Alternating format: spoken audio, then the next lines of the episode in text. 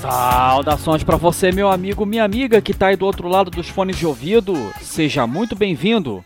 Aqui quem fala é o Dart Geek e você tá sintonizado no podcast Mensagem na Garrafa, que, como o próprio nome já diz, esse podcast nada mais é do que uma mensagem na garrafa lançada nesse vasto oceano chamado Podosfera. Bom, a gente já falou aqui no podcast sobre Star Wars, Star Trek, os Jetsons e outras obras da cultura pop de maneira geral. Da mesma forma que a gente também já falou de música e fez também algumas crônicas do cotidiano, né, como nas ocasiões em que a gente falou sobre a velhice e sobre as origens pagãs do Natal, como você deve lembrar.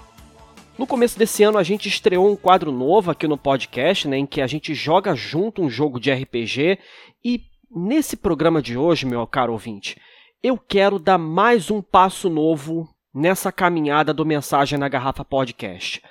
Um passo pequeno para nós, mas um salto gigantesco para esse podcast e para quem estiver ouvindo ele. Como bom fã de Star Trek que eu sou, eu sou um entusiasta da ciência e do conhecimento, a tal ponto que me graduei em filosofia pela UFRJ, né? E no programa de hoje a gente vai começar a missão de divulgação da ciência e da filosofia usando esse podcast como veículo. E para essa estreia, cara, eu acho que não tem maneira melhor de dar início a essa missão de divulgação da ciência do que homenageando esse cara que foi talvez o maior divulgador de ciência de todos os tempos, né? Que foi o astrônomo Carl Sagan. Então, ao mesmo tempo em que esse programa vai ser uma homenagem ao Carl Sagan, ele também vai marcar o início da missão de divulgação da ciência do Mensagem na Garrafa podcast. No trabalho dele de divulgação da ciência, o Carl Sagan fez umas coisas muito legais. Né? Primeiro, ele dirigiu uma série de três episódios chamada Cosmos, né, que foi lançada lá no início dos anos 80 e que foi exibida aqui no Brasil pela TV Educativa, pela TV Cultura depois. E anos mais tarde, o discípulo do Carl Sagan, né, que é o Neil deGrasse Tyson, fez também uma nova edição de Cosmos em três episódios, né, que ele faz a divulgação científica e que também ficou uma série muito legal, né?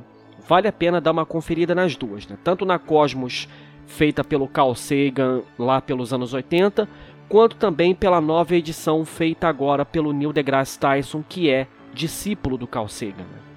O fato é que tanto na primeira edição dirigida pelo Carl Sagan quanto na segunda edição dirigida pelo Neil deGrasse Tyson, né, a série Cosmos fala dos grandes pensadores da astronomia da filosofia, das grandes descobertas da ciência, da luta da ciência contra a superstição e as pseudociências, e do quão pequenos e insignificantes nós somos em se tratando de uma história cósmica.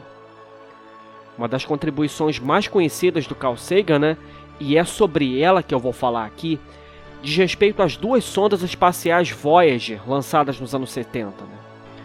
O programa Voyager da NASA consistia no envio de duas sondas espaciais que viajassem para além dos limites do sistema solar e transmitissem informações dos confins do universo. Tanto a Voyager 1 quanto a Voyager 2 foram colocadas discos de ouro que contêm informações sobre a Terra e sobre a humanidade, para o caso de a sonda perder contato com a Terra e ser encontrada por seres alienígenas inteligentes. Né? E nesses discos de ouro tem imagens da Terra, da biodiversidade do planeta, das várias etnias humanas, tem saudações em todas as línguas, tem sons da natureza, trovões, ondas do mar, ventos, etc. Tem músicas, né? Desde música clássica até o rock do Chuck Berry e várias outras informações sobre o planeta Terra e a humanidade. No dia 14 de fevereiro de 1990, a Voyager 1 estava nada menos do que 6,4 bilhões de quilômetros de distância da Terra. E depois de um pedido feito pelo próprio Carl Sagan, né, o pessoal que comandava a missão Voyager resolveu virar a câmera da Voyager 1 para dar uma última olhada em direção à Terra, né? Como alguém que sai de viagem dá uma última olhada para casa para dar tchauzinho para os parentes e amigos que ficaram, né? E aí a sonda tirou essa foto que você está vendo na tag desse podcast agora. Essa foi a foto da Terra tirada pela Voyager 1 a 6,4 bilhões de quilômetros de distância de nós, sendo que esse pontinho em destaque na imagem é a Terra e o feixe amarelo em que ela está suspensa né, é a luz do Sol.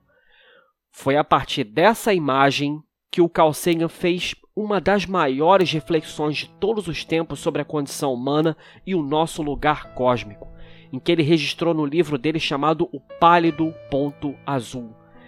E é exatamente com essa reflexão que a gente encerra o programa de hoje, ao mesmo tempo em que dá início ao trabalho de divulgação científica do Mensagem na Garrafa Podcast. Então, meus amigos, esse é o pálido ponto azul de Carl Sagan.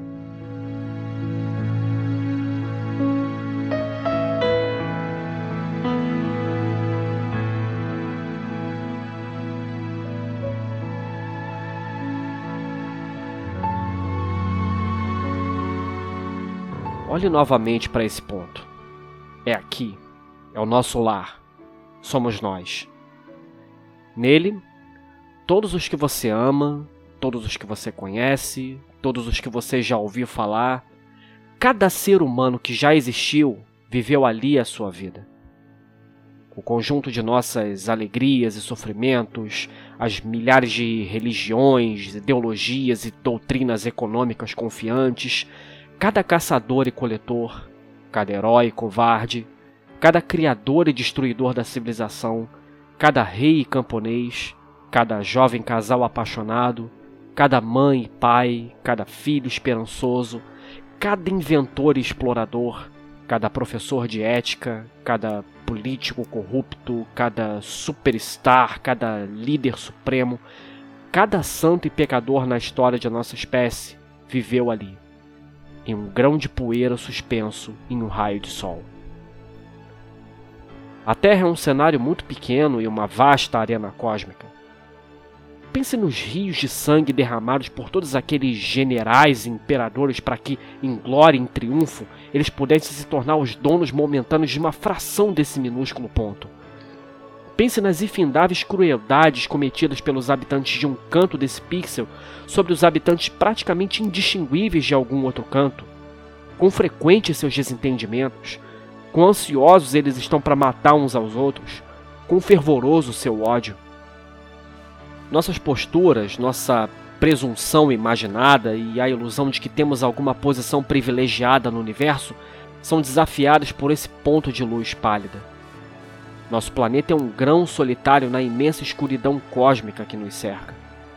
Na nossa obscuridade, em toda essa vastidão, não há indício de que a ajuda virá de algum outro lugar para nos salvar de nós mesmos. A Terra é o único mundo conhecido até hoje que abriga vida não há nenhum outro lugar, pelo menos em um futuro próximo, para onde a nossa espécie possa migrar. Visitar, sim. Se estabelecer, ainda não. Goste ou não, no momento, a Terra é onde temos de ficar por enquanto. Já foi dito que a astronomia é uma experiência de humildade e criadora de caráter. Talvez não haja melhor demonstração da tola presunção humana do que essa imagem distante do nosso minúsculo mundo. Para mim, ela destaca a nossa responsabilidade de sermos mais amáveis uns com os outros e para preservarmos e protegermos o pálido ponto azul, o único lar que conhecemos.